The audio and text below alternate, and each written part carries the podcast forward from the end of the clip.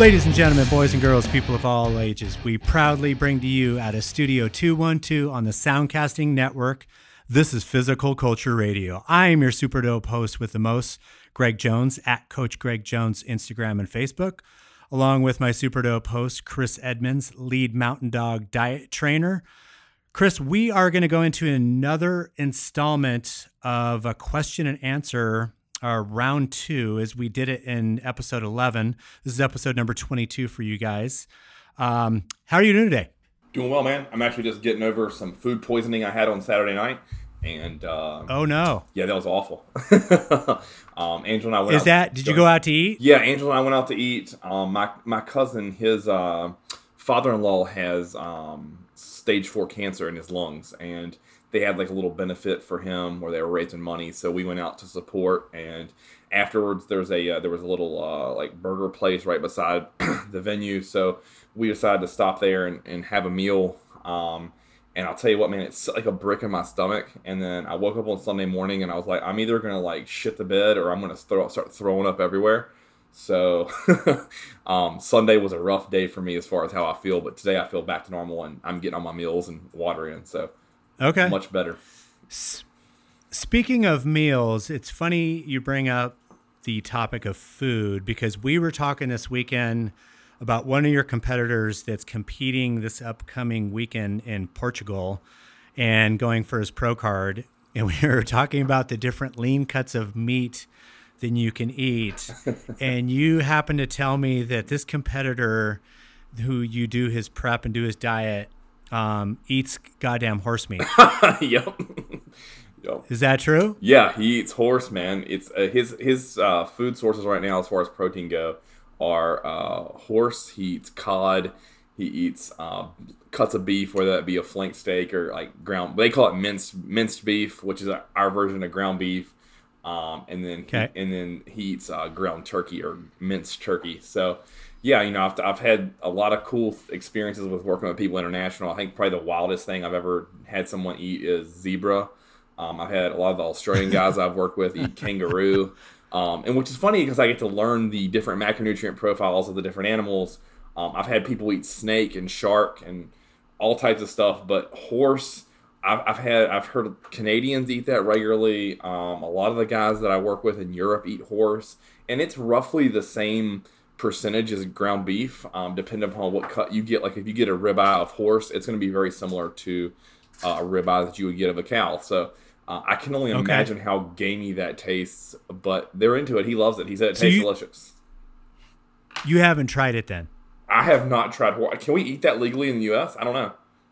I I don't know if we can. That's a good question. You know, I'm going to say something crazy. Um, I'll be honest with you. I, I think I would try just about any meat. Um, I don't know if I'd try human. I probably would if I was hungry enough, but um. yeah. I I I would be op- I would be open to trying zebra or some game meat and I think I've I've had ostrich jerky before. Okay. Um and uh I I I, I don't there's some exotic meat stores and meat places like meat butchers that have these different cuts of meat. The problem is a lot of this stuff is like super expensive too. Yeah, oh, if yeah. you want to buy it. Right. So I mean, we we we pound so goddamn much protein that you know you you kind of looking for cheaper, and I and I mostly buy organic, which is expensive, you know, enough. Right. Uh, to to be adding to to those costs. I so mean, I want to talk a little bit about. Um, go ahead you know, I, in stores around here they have like goat. Um, they sell duck. I haven't. I've. I haven't tried. I've had goat. Okay. I've had goat. I've had goat at an Indian restaurant. Okay. It's okay. It's fine. Okay. Yeah. Cool. Yeah, goat goat's good. It um, and I used to I for a while when I first gave up dairy, I tried goat milk for a while because I I was told that goat milk more closely resembles human milk than it does than it does cow milk. Okay. And it's it's more more agreeable in the body, but it's a little gamey. I'm mm. not gonna lie. It's um, yeah.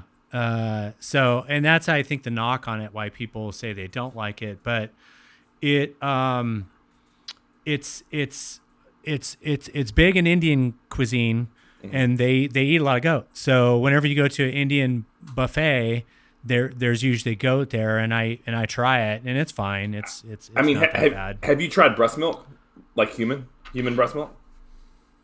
No, No. Al- although I I have had um, I have had cow colostrum though. Okay. right after a, a cow a cow has birthed a calf Uh-huh. And they give off that colostrum.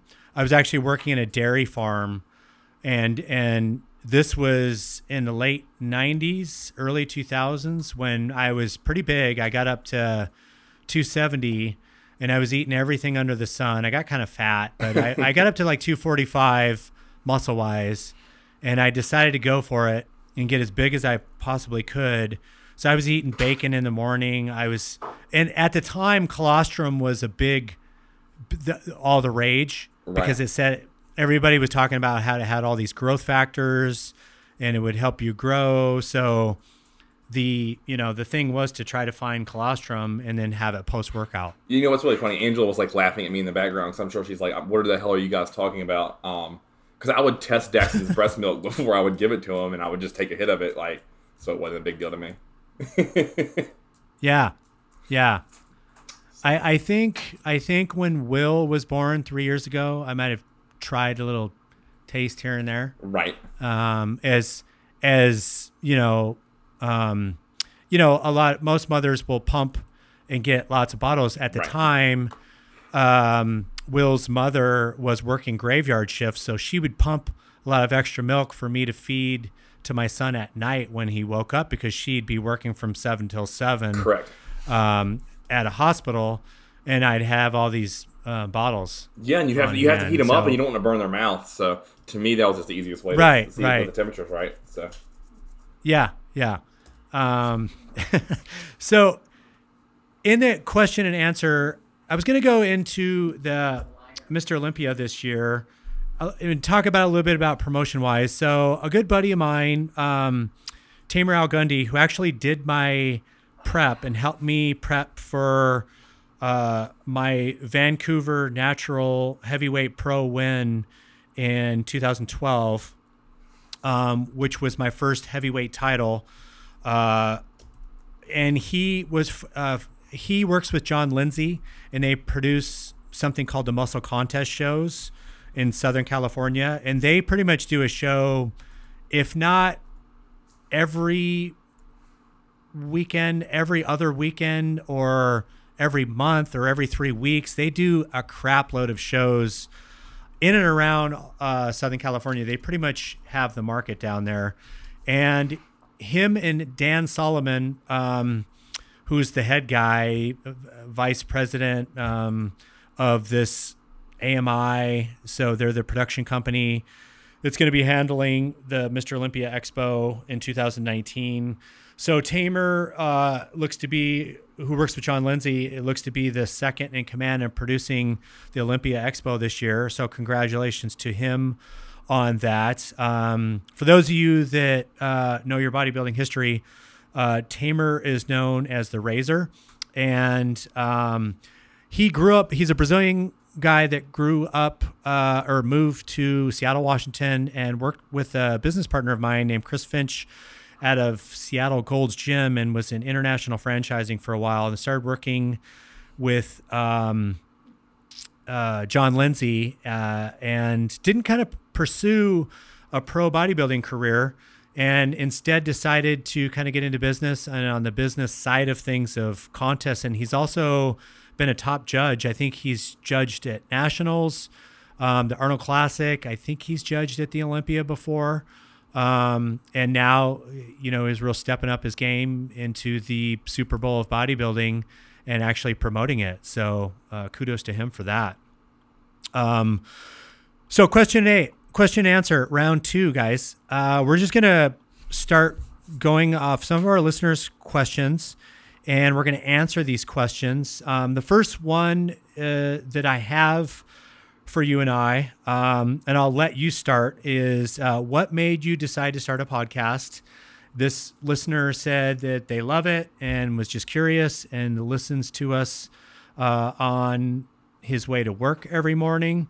So, what was your inspiration uh, above and beyond me just kind of bringing it up and why you kind of jumped into this, Chris? Of course, yeah. Um, to me, it's just to simply pass on what I've learned through the years of failure. Um, you know, if I could save you guys the heartache and mistakes that I made, because at the end of the day, like, in my opinion, that's one of the things that allowed me to get where I am. And that's all the ways that I screwed up, failed, did things poor.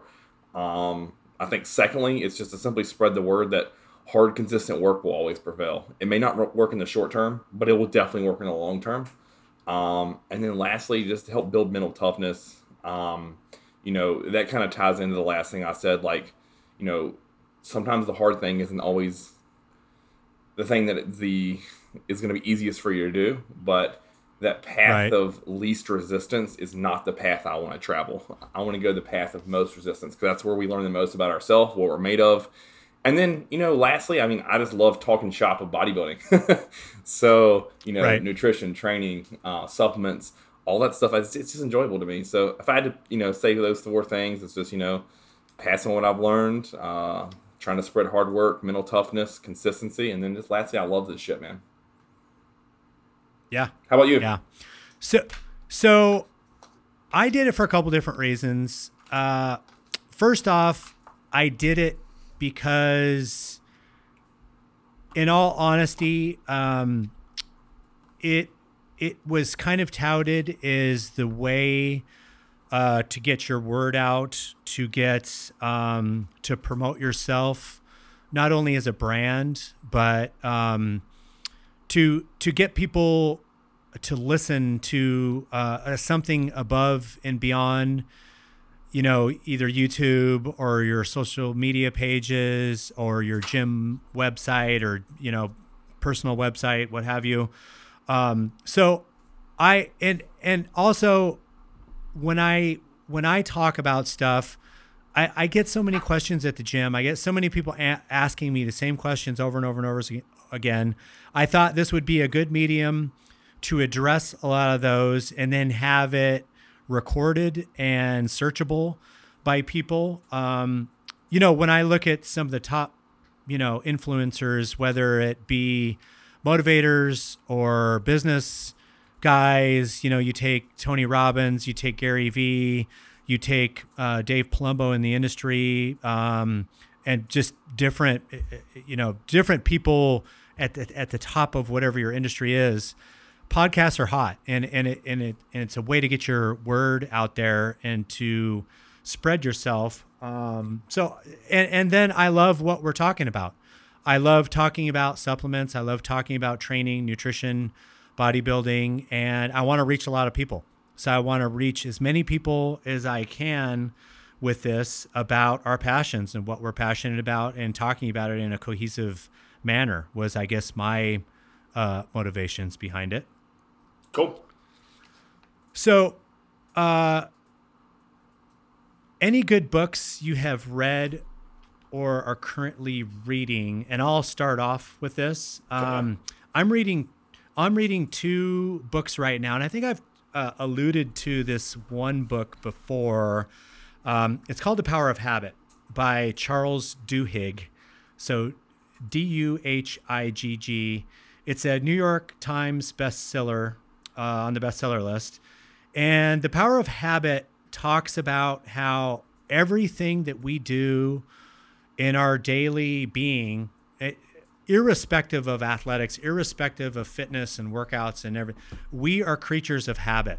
So everything that we do from going to work to getting up to eating breakfast or not eating breakfast to showering to not showering to um, cues and rewards and what we give ourselves, um, snacks, foods, um, everything you know we do is is is kind of predetermined by us as creatures of habit, including working out, including eating badly or eating well. And, you know, Vince Lombardi talked about winning as a habit. Um, unfortunately, so is losing. So I think if you create the habit and you get used to a certain way of living, um, it, that that becomes your life, and you manifest kind of what that is. Uh, the other book is on mental toughness by the Harvard Business Review Press, and that is a book of motivations, a book of business leaders um, who, you know, use mental toughness to create success in personally or professionally. And I use that kind of like daily motivators and and how different people do it. Um, so those are my couple of books offhand. How about yourself? Of course, anybody that wants to get better, I always suggest this too. Uh, it's two books by Steven Pressfield. Uh, the first one is called The War of Art, and the second, the sequel to that, is actually called Turning Pro. And if any of you guys want to succeed in life, I recommend both of those books. They're both very easy reads. They're under 200 pages. It's a lot of white space, but the amount of intelligence that is written in there about how to overcome mental weakness is huge. And I love both of those. Shelby Starnes had me read both of those in the contest last contest prep I did mm. with him. Um, and they're huge. Okay. They're they're incredible. Um, the one I'm reading right now is actually the I sent you a page out of it yesterday. Uh, it's actually called Relentless. It's going from good to great to unstoppable by Tim Grover. Um, that's the trainer who worked with Michael Jordan, Kobe Bryant, Dwyane Wade. Um, and wow. it's all about mental and physical toughness. And um, I actually have pulled up on my computer here one the, the actual screenshot that I sent you, um, and I'm going to read it to you guys just because I think it's super powerful. And he says, ask yourself honestly, what would you have to sacrifice to have everything that you really want? Would you sacrifice your social life, relationships, credit cards, free time, sleep?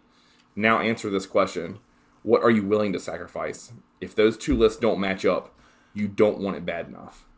And, you know, I sent that to you for many reasons. Um, you know, that was a powerful passage to me. Um, so that it's a cool book. That's uh, it's called again. It's called uh, Relentless. Um, and then the next book I have on deck for me is uh, it's a book by David Goggins called Can't Hurt Me. And it's kind of his life story um, and talks about his relationship with pain and suffering and how to overcome it.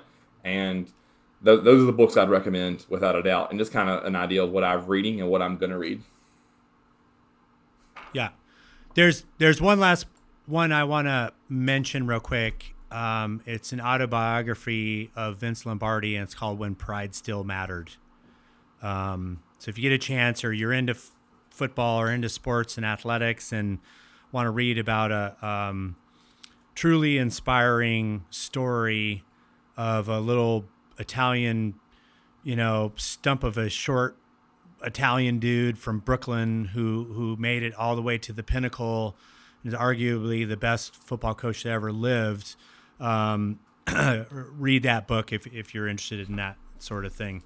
You know something um, I, something I okay. can't stress enough, Greg, is success leaves breadcrumbs, right? Success leaves clues, and that's why I pick up stuff like that. I, I'm sure the same reason you do. Yeah. You know, you look at the people who have succeeded before you and you kind of like make some mental notes of why they succeeded how they stayed on top for as long as they did and if you can apply just a few of their principles or things they lived their life by um, i feel like we can get better as individuals so just just some right. food for thought for you guys because clearly the books that you and i are into are a very similar topic right so next question uh that somebody had was what would you say the chief difference is when you train an athlete versus a bodybuilder? You want to start with this? Yeah, for sure. Um, okay. So, so to me, that's a, that's it's, the chief difference is you have to become a slave to performance for the athlete.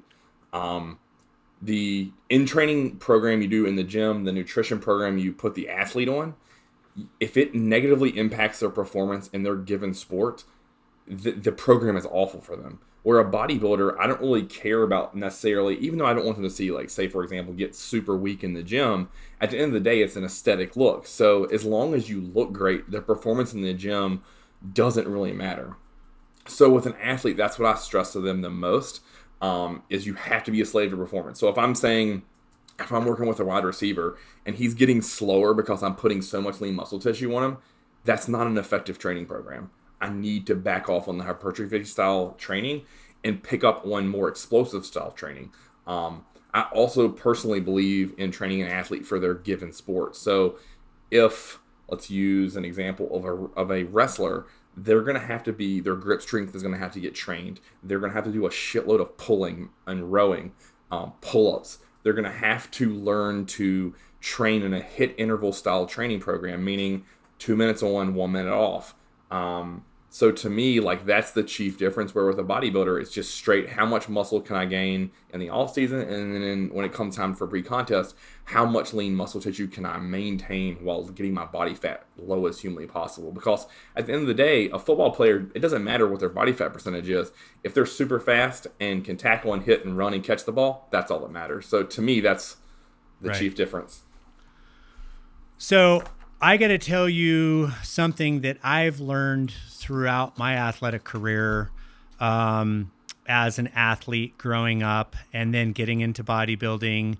And so training for aesthetics versus training uh, for performance. Okay. Um, I understand the value of not giving two shits about what your body looks like to become a great athlete. Right. You can look like a goddamn Volkswagen on the outside, but if your engine performs like a Ferrari, that's what you want as an athlete. You're all about performance yep. and all about what you can put onto the field, the court, um, wh- whatever sport you're into, the mats. Um, I've trained myself for the World Championships in Brazilian Jiu Jitsu, the Pan Am Games. Um, played three sports in college. I ran track. I actually played tennis my first couple years, and then football all throughout my collegiate career. And the worst things that the worst thing that I did for my training um, was bodybuilding. the best things that I did for my football uh, were sprint training, uh, Olympic lifting, and taekwondo. And I'm gonna I'm gonna tell you why when I trained uh, as a bodybuilder, um, as I got into bodybuilding uh, in you know um, way back when, but but in in community college, uh, I got into you know kind of a bodybuilding style of working out. You know, Dorian was Mr. Olympia, and I kind of followed the heavy duty thing. Um, I was doing power cleans and doing things like that, but I was also doing back and biceps and right. chest and triceps and you know doing the typical typical bro split. And um, after doing going home one summer and I got into taekwondo. One summer I was bouncing, um, and I took a year off and I got into Olympic lifting. So in between my community college and my four year, I actually took a year off um, and got into Olympic lifting, and it was the best thing for my football. I I I went from like a 30 inch vertical to a 37 inch vertical. My bench press did not go down at all. If anything, my bench press went up, and I did zero benching, zero pushing. Um, I was just Olympic lifting, and I was so freaking strong and explosive, and able to just you know, I and I continued, and and Chris will attest to this. I continued Olympic lifting even when I started on with Team Mountain Dog in 2016, just because I I I saw the value in it, and it did it conflicted with my now bodybuilding.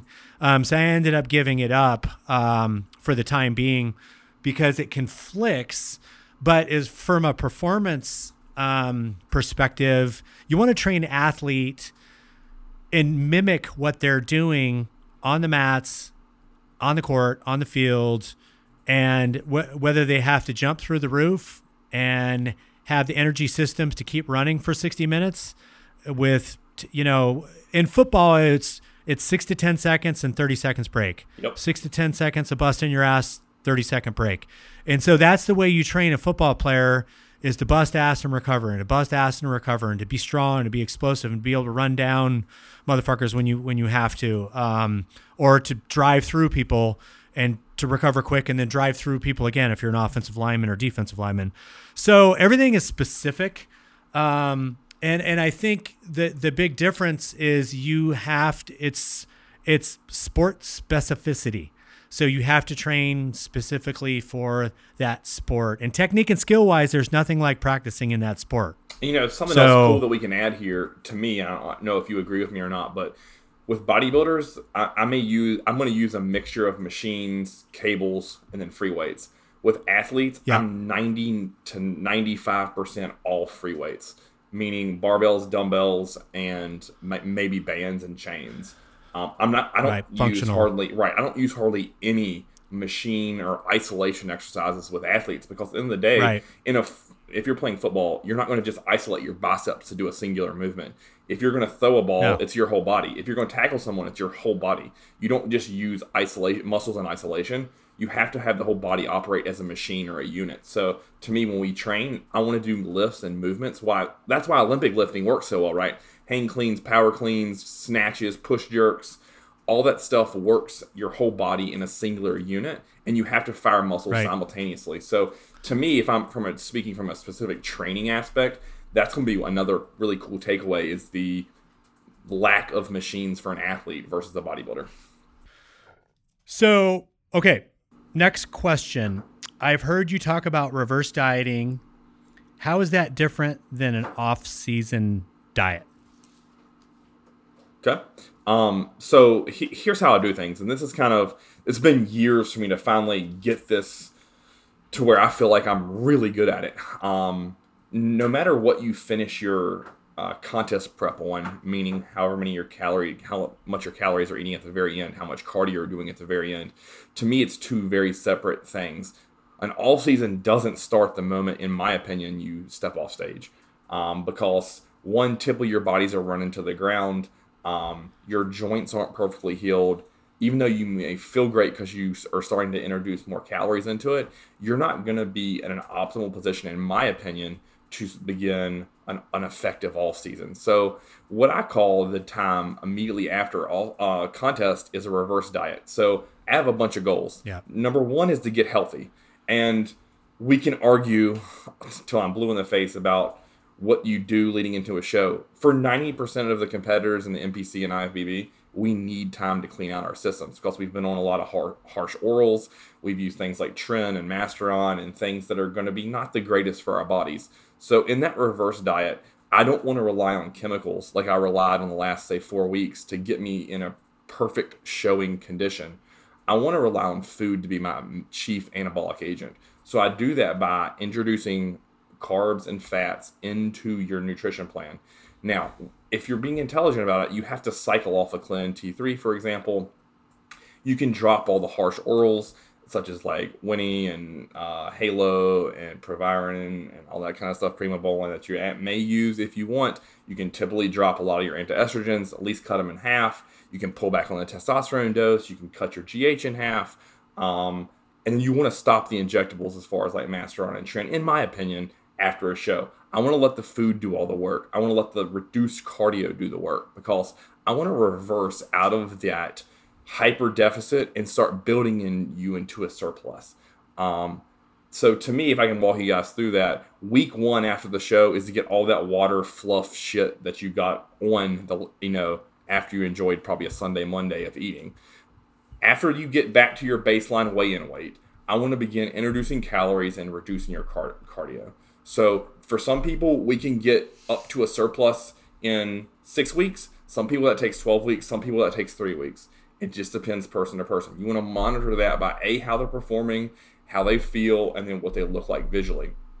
For the most part, I can guarantee you if you do this right, I can get you eating a shitload of carbs, being very, very lean, and not holding water within eight to 12 weeks. And I'm, when I'm talking about, I want to give hard examples here. Like if you finish your diet on 50 to 100 grams of carbs on a low day for you, I can get you eating 400 to 600 grams of carbs within eight weeks and be pretty freaking lean. And then from that point, we can start an off-season meal plan where you, at the most you're doing two or three cardio sessions a, a, week. You are eating great. You feel great. You have no joint pain. And for the most part you're only taking like trt doses of test and maybe two or four ius of growth in a, in a week in a day um, but that's over the course of again 8 to 16 weeks for most people to do a true reverse diet before we start into an off-season meal plan where our goal is to really start to bring up our weaknesses. So that that's what it looks like for right. me. I don't. Do you do something similar with your clients, or how does that work?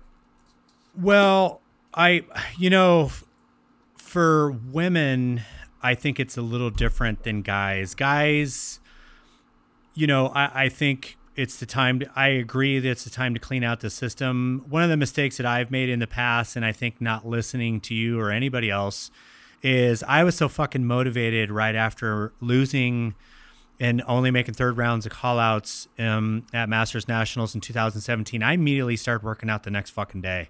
Right. Um, my shoulder was beat up, my back was beat up, my joints were beat up. I'd been severely depleted because, as you know, I was still trying to make classic. I did classic physique and over dieted myself, over lost too much muscle, and I needed time off.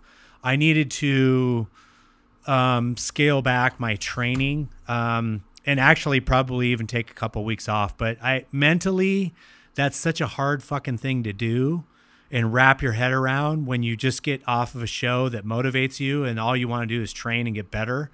Um, you, you, you have to take the first thing you have to do is you got to take some time off. If anything, you should take a week's vacation at that time or just take a week out of the gym, not do anything.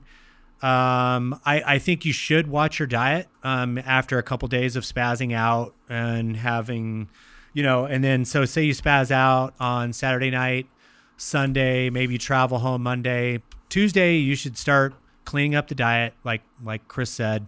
Um, but I almost think that you should, you know, for guys if they want to do a PCT, they do. It'd be a good time to come off. Obviously, maybe even everything except for HCG and Clomid and Novel, Nolvadex, and and do that. Um, do a deloading week or two. Get the training. Get your joints calmed down. Clean up your diet. And um, for women, I think women, it's a different beast altogether because with them, you know, a lot of them have been over dieted um, that I can see. And even, you know, some women, you don't even know exactly what they're eating um, when you give them a diet.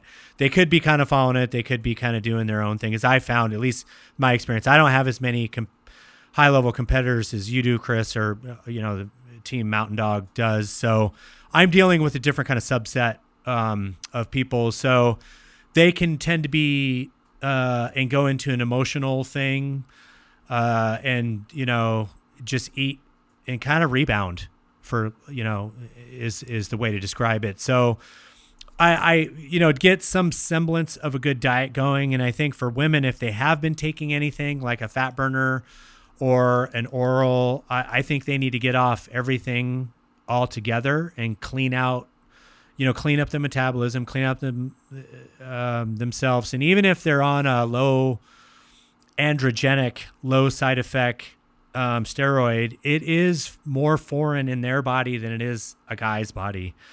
So even a low androgen is going to have may, maybe some androgenic and androgenic properties to it. So I think for them coming off altogether uh, is a good thing to do. Um, and, and and then controlling the diet um, and and then getting into the off season and, and growing behind that would be my um, little differences. All right, let me let me uh, play devil's advocate here. Um, so okay. let's use that female as you gave, right? You gave them through Monday of being off their meal plan. You told them to take two weeks off the gym, and you pulled them off their fat burners and all of their stuff that are going to make them burn fat more efficiently.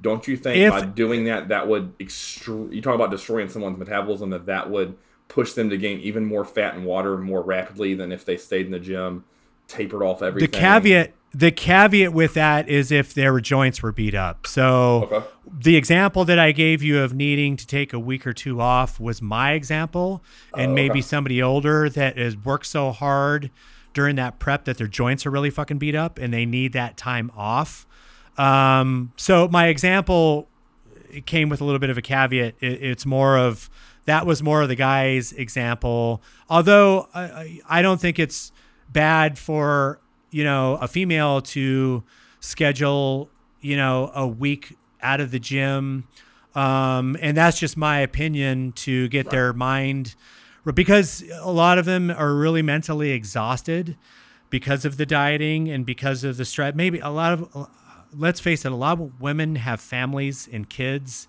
to to to continue to raise, and guys don't always have that. You always hear about these women competing and have three fucking kids and you know two teenagers and a, you know this and then I lost 100 pounds and you don't hear that from guys. You don't you don't hear that often when they have like all this family consideration. So I, I think with yeah, depending if I think even more from the mental break of things, and it's again when when we talk about these prescriptions for people and what we do with them, it's it's individually based. So we take everybody on an individual basis. Some are older, some are younger, some may need time off, some may not. Some may need to, you know, continue to work out because they have to continue to work out uh, mental mentally wise but if it's detrimental and your joints are beat up and you're um you're doing yourself more harm than good then yeah i would stick with with well, kind of the only reason i brought that up even is because i see those posts on yeah. facebook and instagram right? And on paper that sounds great right? Take your time off you let your mind settle let your joints heal. And yes on paper that sounds wonderful. But if you talk you want to talk about taking someone that say, let's say they competed as a female at say 125, they might be 150 after two weeks off of the gym, and just and then they'll think, oh, I'm not eating that bad. But if you finish a diet with a female and they're eating 80 grams of carbs in a workout day, and they go from eating 80 to 250, even if it's from clean sources like rice, oatmeal, and potatoes, they're gonna be heavy as hell, and then they're gonna hate the way they look in the mirror. And what that happens is that puts them in yeah. a cycle of, okay, fuck, I need to go back to my pre-contest plan, which is low carb, high cardio, and then it's a yo-yo. And that's why I always like right. to have people do an intelligent reverse diet. At the end of that reverse diet, and that may be only four weeks for some people, then take a full week off, get your massage, go take a vacation to the Caribbean, spend time with your family. Then you can, when you get back, you say, okay, cool, we have one week to kind of get rid of all those excess calories that you consumed and get you back to training right, all the soreness out of your muscle, and then we can start attacking an off season. Like again, there's what works for different people works for different people. That's just what I found in the masses. Like I hate to perpetuate a stereotype and say, oh well, you know, to me it goes back to an episode you and I talked about where science versus bro science. Science is going to say take a week off. I can tell you from working with hundreds, if not thousands, of competitors, they're motivated as hell to get back in that gym on Monday even if they don't feel yeah. well, if their joints hurt, then that's where we take time and we do volume work. We do machine stuff. We do things that are joint friendly with the weights. We don't have to go in there and break break records and bench press 500 pounds. Like go in there, get a pump, sweat your ass off, get on the stairmaster, get some more sweat, sit in the sauna for 10 minutes, and then go home and eat your diet food. Like to me, that's what's effective. Um, but again, to each their own. Right. Okay, so next question: How do you know when the right time to pull food, increase cardio, give a cheat meal, or make them push. This is so hard for me to figure out. Does this also would this also be like refeeds? Would, think, re, I, would this be? Yeah, I think so. Okay. Um, so you go ahead because you have way more experience with this than I do. So to me, you know, you know, what's really funny. You and I had this conversation earlier in the week. Um, you said, "Hey, man, I'd love to get on some kind of carb cycle. Or I think you know, I think you asked me. You said, "Are you are we going to do a carb cycle?" Like I, I, gave you what one of my guys was doing, and I said, "I have right. no cl- I have no clue what we're going to do." And you know, I think when I when people ask me that and I say that as a response, like, "Oh my god, he doesn't have a plan for me," and to me, like this bodybuilding prep stuff is an art. It's not a science. You have to. I go by my gut. What your pictures tell me, what your body tells me, is what we go with. Um, right. You know, I don't have a set plan for anyone. I wake up, I look at their update, and then I formulate a game plan based upon what they tell me and what their body and pictures tell me. And I'll, I'll give you an example of that guy Roderick that uh, I'm working with. I, I just sent you his photos. He's six days out from hopefully getting his pro card, and you know, in a previous show, he'd said, "Oh, well, here, let me send you all my stuff that I did the, for this." And show. this is the and and for those of you out there, this is the horse cannibal. Yes, this, this is the, the horse guy. the horse meat. yeah, we just right, talked this about is him. the horse guy. Yeah. Um, he said, "Let me let me show you what I did the previous prep," and I said, "I don't want to know because it's going to influence my decisions that I make." And we looked at what he wanted right. to send me what we did last year with his water and And I said, I don't want to know, man, because that's going to influence what I tell you. I want to go solely based upon what you look like in this day, time, and moment, not based upon what worked in your past, because his body was different then. That was a year and a half ago. Like, I don't want to Yeah. let what worked previously with him affect my current state of mind. And to me, that's where so many coaches go wrong because they say, all right, here's the blueprint. This is what we're doing. It worked for me last year, or it worked for so and so competitor. It's going to work with everyone. No, you have to go by what you see. And to me, that comes from experience. Um, how do I know when to give a cheat meal or refeed? That A depends upon your digestion. When, when I use a cheat meal, I, it's not an all out blowout last supper dinner. It's very specific. I like certain things. I like burger and fries. I like Chick fil A. I like sushi if I'm going to do a free meal if I'm going to do a refeed, it's a lot of rice. It's a lot of uh, things that you've been eating in your current diet, just simply more. And to me, I go by Yeah. off, off photos of how you how your muscles look. And I, what I always do is I look at your smallest or weakest body parts. So for me, I watch my lats. Um, if it's the guy Tyler that I'm working with, for example, I watch his legs and arms chronically. If those things start to look skinny, it's time to fucking feed him. And I know that solely based on his photos. If his performance starts to suffer, that's when I need to look to feed him again. Now, it's a fine line between when to refeed and when to push because if you aren't lean enough, it's not time to cheat. It's not time to do a refeed. Um, so there's Yeah. so many things that come into play with that. Um, you know, when do we add cardio? When do we pull food?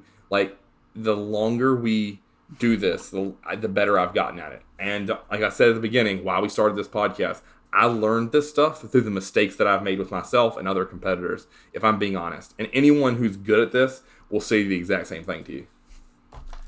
And I think as a competitor, what we do is we think about how we came into shape. We think about wh- how we looked so many weeks out. Yep. What, and then and then you play the hindsight thing where you go, if I would have done this, if we would have done that, or if I do this in this next time.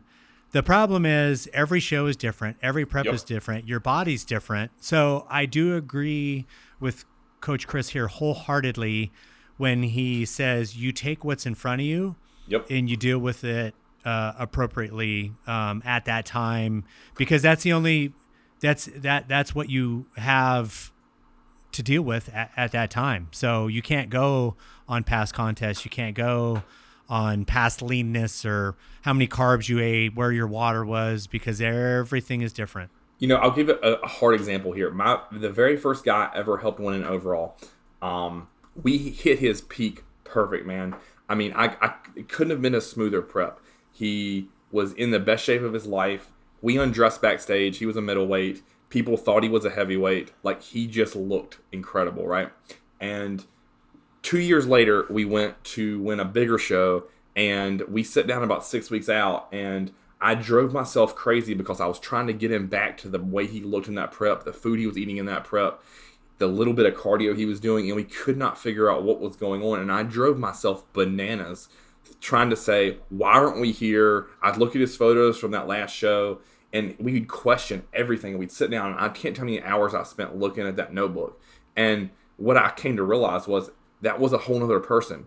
He is now a new person two years later. He has more muscle tissue. He's in a different spot of life. His stress or sleep may be different. His body may be different. And that took me a long time to come to terms with. Um, and the only way I learned that is through, again, making a mistake. Now, listen, what the funny thing is, he won the same, that he won that show we were competing at. We just had to get there in a different route. So even though he Right. won again, it was a totally different course. And so many people get caught up in last year I was eating 200 grams of carbs, and this year I'm only eating 100. What's the difference? Well, I don't fucking know. Your body's just different.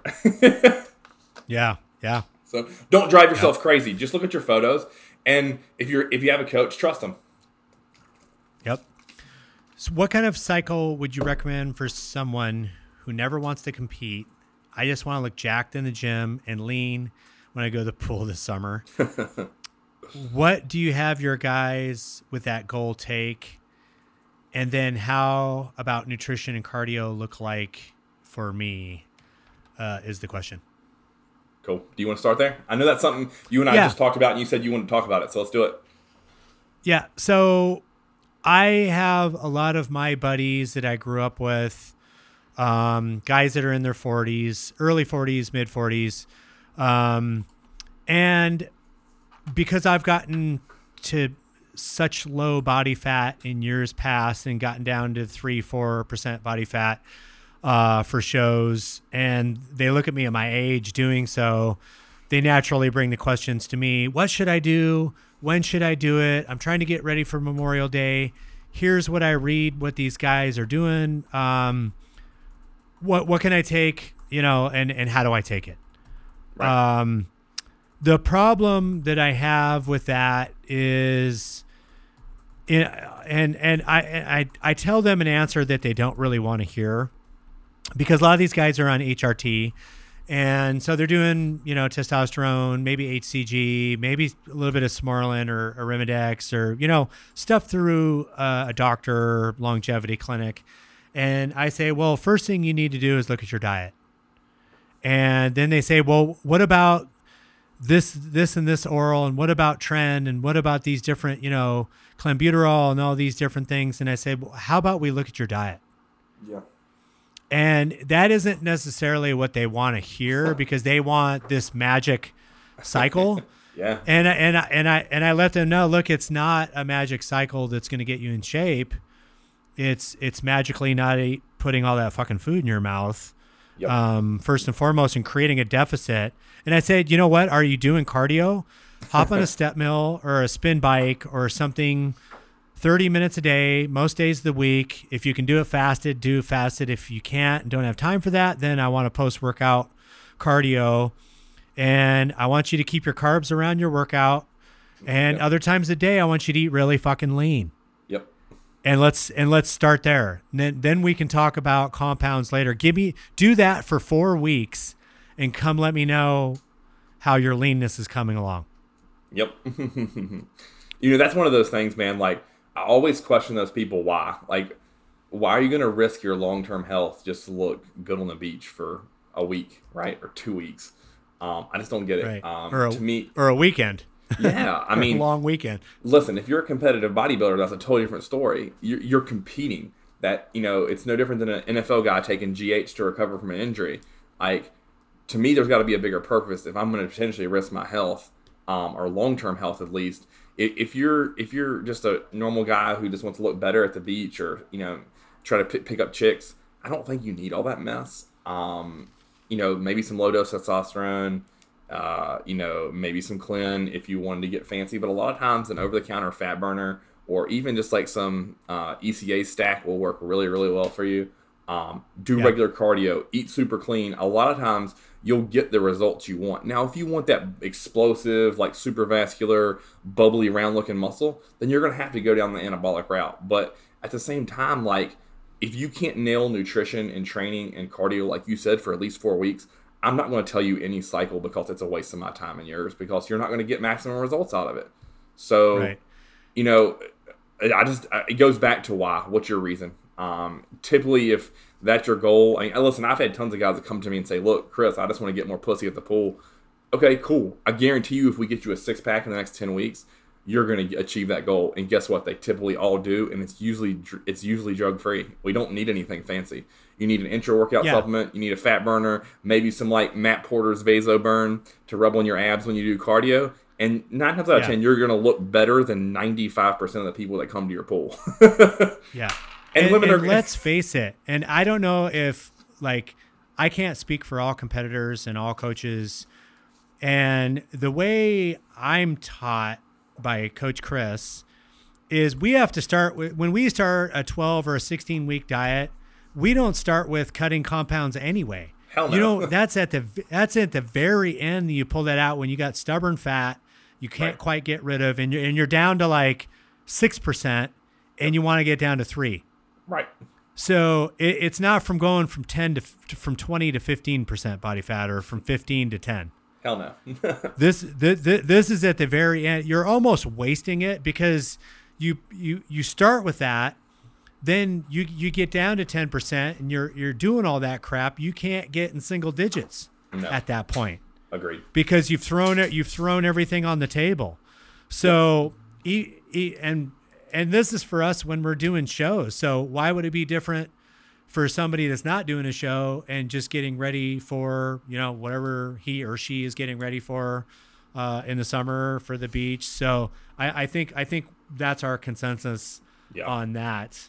Um, not not guys. guys. if we- listen, mo- most people are going to be happy with eight percent body fat, and I think you can get there pretty easily naturally. Yeah. Um, if you put in the time absolutely. and work, and you'll be one of the leanest people at the pool or on the beach if you're at eight percent. I prom like a legit eight.